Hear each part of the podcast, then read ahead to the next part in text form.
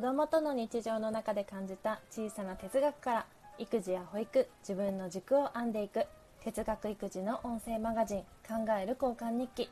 2児の母で保育士のさやっきーがお送りします。皆様今日はいかがお過ごしですか、えー、この番組はこれまで、えー、別のねプラットフォームで配信してきた「考える交換日記」という番組です。でそこではこれまでねへんてこな番組として およそね200回の配信を行ってきましたがまあ驚くことにというかこの番組をねいいなって感じてくださる方がいたりまあいろんなお声をいただいたりねしたこともあり今後はリニューアルしてね配信を続けることにしました。哲学育児の音声マガジンと言っていますが私は子育て育児っていうものはもう保育とか子育てに関することじゃなくって、まあ、生きることとか日常の何でもないことも人を育むっていう育児のね大事な一部だと思っていてでこの番組は子供だったりとかその子供をね取り巻く環境だったり社会だったり大人の在り方などについても、まあ、深くね考えていこうという番組です。何かね答えを私が持っていてそれを皆さんに提示して伝えていくっていうよりは私もね一緒に皆さんと考えていくよっていうそういったね番組です。で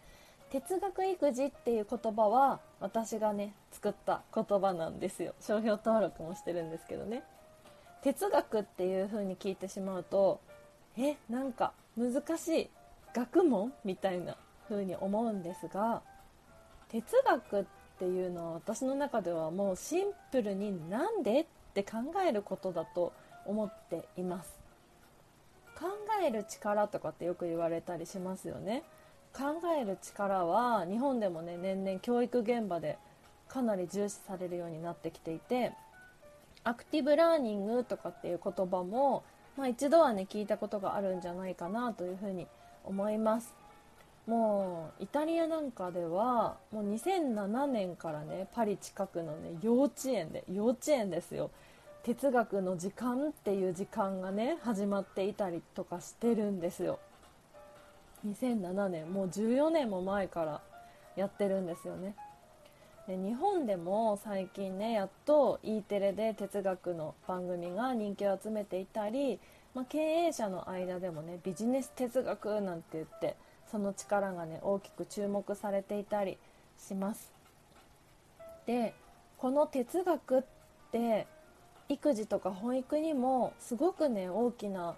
力をくれたりとか助けになってくれるものだと思ってるんですね。なんでって考えることでこう一般的なね答えだったりよく言われてる正解みたいなものにこの子とか自分をこう当てはめるんじゃなくってこの子や自分そしてそのこの子と自分のね関係性の中にあるその本当のね答えにたどり着けるんですよね。ちょっとよくわからないと思うので例えば例を挙げると,、えーと、哲学育児をねするメンバーが集まる散歩町っていうねオンラインコミュニティを今やってるんですけどそこにね以前上がったテーマでお手伝いを子供がねするようになるにはどうしたらいいですかっていう内容のそういったテーマがね上がったんですよね。でどうしたらいいかっていうのって方法ですよねそういった方法ってきっと世の中にたくさんあってでもこう大事なのはその方法何をするかっていう方法よりなんかどうしてお手伝いをしてほしいのか。お手伝いって何のためにやるの？みたいなところだと思うんですね。でそれについて散歩町ではさまざまなね深い考えのね交換がされて私もとても深い学びになったんです。哲学育児をすることでどうしてお手伝いをしてほしいのかっていうその裏にある自分のね大切にしたいものが浮かび上がってくるんですよ。例えば理想の家族の姿。こんな風な家族でいたいんだよなっていうことだったり。この子がどんな子に育ってほしいかっていうことだったり。自分がこれからどんな風に生きていたいかっていうことだったり。それってもうイコール自分の価値観だったり自分らしさ自分の軸自分のこう生きたいっていう思いなのでもうそりゃさ誰も答えは持っていないよねって 思うんですよね。なんだけどその現代ってさ SNS があってなんか選択肢がさもうもう溢れて溢れてたくさんあってもうその中にさいかにも正解があるような感じでもうなんか取りこぼしちゃいけないような。